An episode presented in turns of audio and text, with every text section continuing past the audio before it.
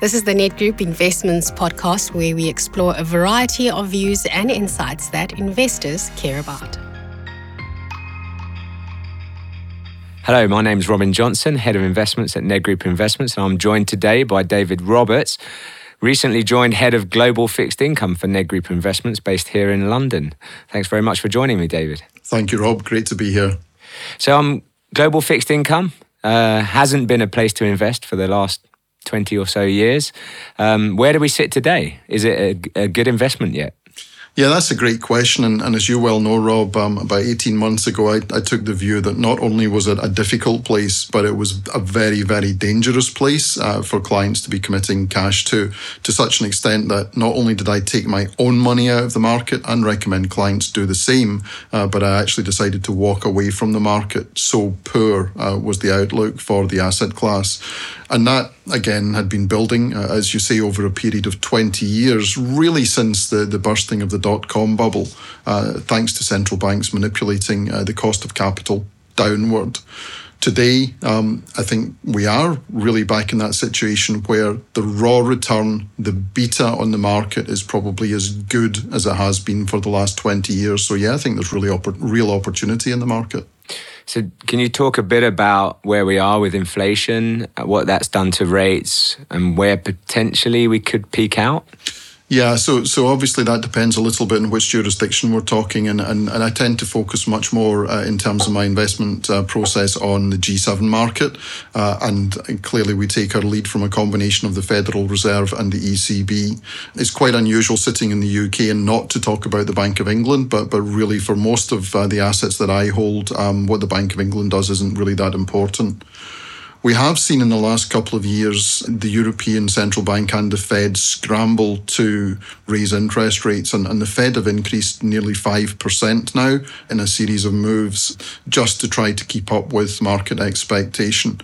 They paused in the most uh, recent meeting uh, in June.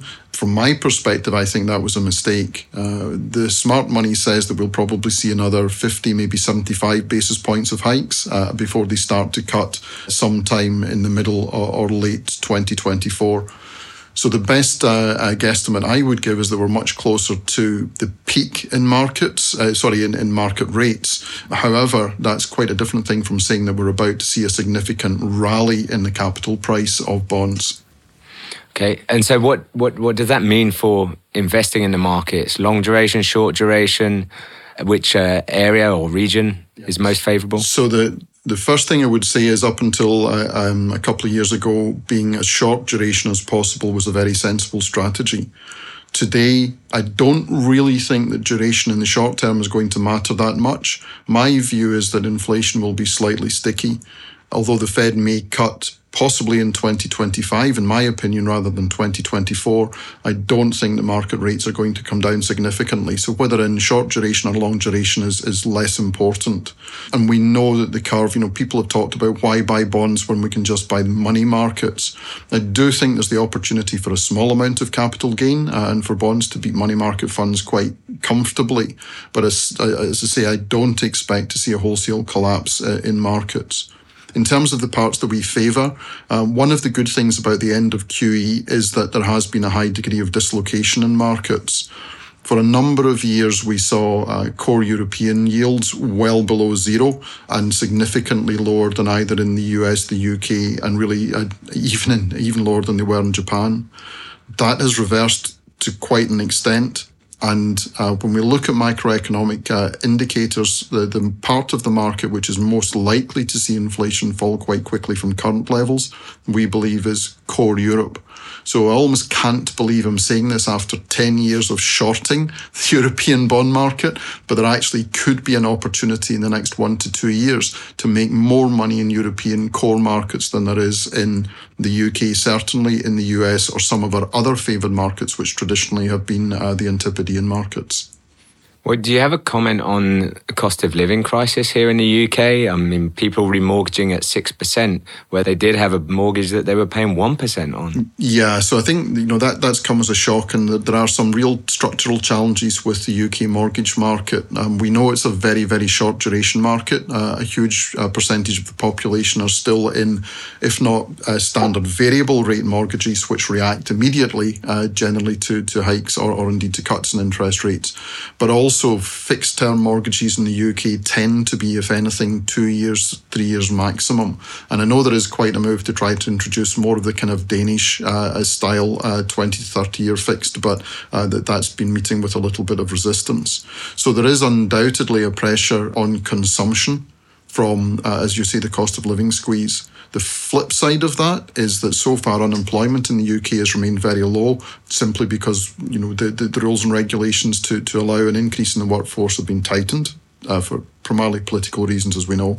Uh, and then, secondly, the impact of that is that wage bargaining in the UK has seen um, a significant spike in wage inflation.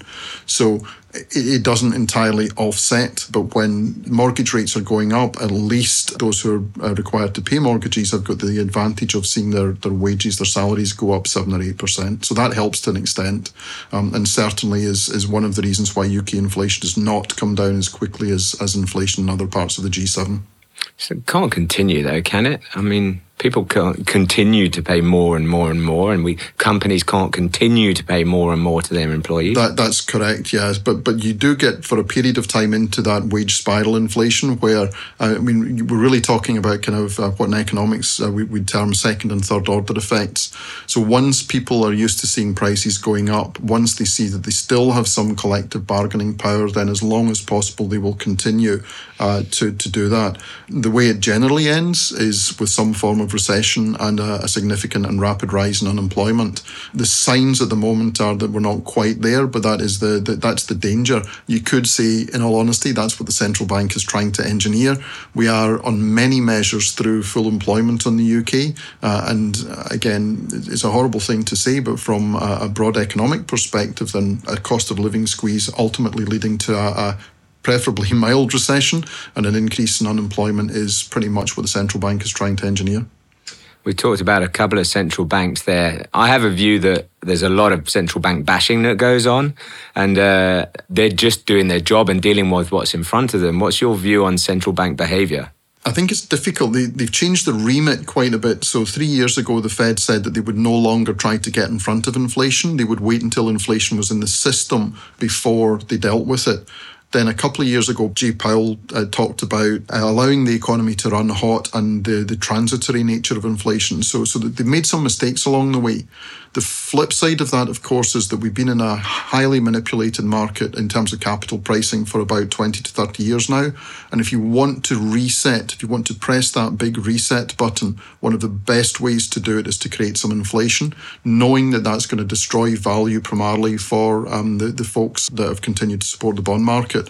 So you know, you can get all Machiavellian about it, but one of the ways to get out of the, the situation of uber low interest rates uh, and, and aggressively priced bonds was to create inflation in the market, and that's what's happened. So, whether by luck or judgment, we are now back in the world thanks to central banks, either intentionally or unintentionally, destroying bond market investor value, but creating value uh, or opportunity certainly for those who are prepared to go back into the market today. Can we talk a bit about the credit market, the corporate bond market? What impact has all of this had on that? And is it an attractive place to invest yet? Um, I, I still think the, the core of the credit market, so in, core investment grade companies do offer quite attractive entry points. You know, generally worked with a, a sort of sliding scale over the years and it's very much value driven. So currently, uh, triple B spreads uh, in the US, for example, are close to 2%. So you get paid an extra 2% for owning triple Bs uh, compared with US sovereign debt. So straight away, that gives you a return of uh, around about 6% in that part of the market, there is a huge opportunity set, some of which is uh, undoubtedly attractive and despite its rating is actually quite low uh, with respect to default probability. But there are also danger areas and potential pitfalls. And so it, it, it's easy to say, let's go and buy some investment grade. Triple Bs look quite good, but I do think it's a part of the market that you need to be um, employing an active manager to, to invest in, to, to do the due diligence, to understand the terms and conditions of the companies and the bonds that we're buying into, if that's the route that, that as an investor you want to go down. What's the highest level default rate that the triple B sector has seen? Well, the, the normal default through time is less than 1% per annum. So if you think about it, you're getting compensated twice the rate of default. Right. The other thing with default rates is we need to need to be careful what we what we mean. Most corporate bonds so historically, investment grade bonds have had very poor covenant. So you, you don't have an awful lot of investor uh, protection. If you think about sitting around a table with, you know, the bankers, the equity owners, uh, the managers of a company, it's unusual and always been unusual for bond investors to get a seat at that table, certainly in investment grade. But the flip side of that is what you tend to find is that there's quite strong recovery rates. So it varies, but but a recovery rate. So if a company goes bust for senior triple B rated securities, quite often you can get 30 or 40 percent of your money back. So from that 1% of defaults, you can get 30 or 40 basis points back. So the maths are even more stacked in your favor. Right. But you just need to be careful. Just need to know what you're doing. And I, and I mentioned the word or the phrase triple B senior something else that we've seen. So Credit Suisse, for example, had a whole pile of tier one securities yeah. that were rated triple B. When the proverbial hit the fan, you weren't getting 40, 40 cents in a dollar back in those. So you just need to be really careful and, and, and hopefully find someone with a bit of experience who can use their judgment to move into the correct part of, of, of that market if that's your where you, where you like. And I say I do quite like it. Last question from me today. What are you seeing in terms of demand or flow into the sector? Yeah, for five or six years, so partly because of people might like me going around and telling clients it was a dangerous market. Yeah. Um, thankfully, when yields jumped and prices collapsed over the last 18 months, uh, a large section of the market was underweight fixed income. So, what we have started to see is uh, money coming back into uh, core bonds, uh, and certainly a number of investors that I speak to are quite excited about the opportunity. And what they see uh, is similar to what I see that Uh, there's no real need to chase some of the darker corners of the market, uh, the fixed income market, because for that, the hurdle rate that they need for the value part of their portfolio, which uh, again across the G7 tends to be four or five percent per annum. We can get that just investing in core bonds, which we haven't been able to do for about 20 years. So, not just me, but a lot of people are actually quite excited about the opportunity to put some money into the bond market, not worry about it too much, certainly not have to worry about the madness of negative interest rates, uh, and just use that as, a, as ballast to their higher risk growth assets. Okay, that's great. Well, thank you very much for joining us, David, and we look forward to the launch of your fund in the near future. Great. Thank you, Rob. Cheers. Bye bye.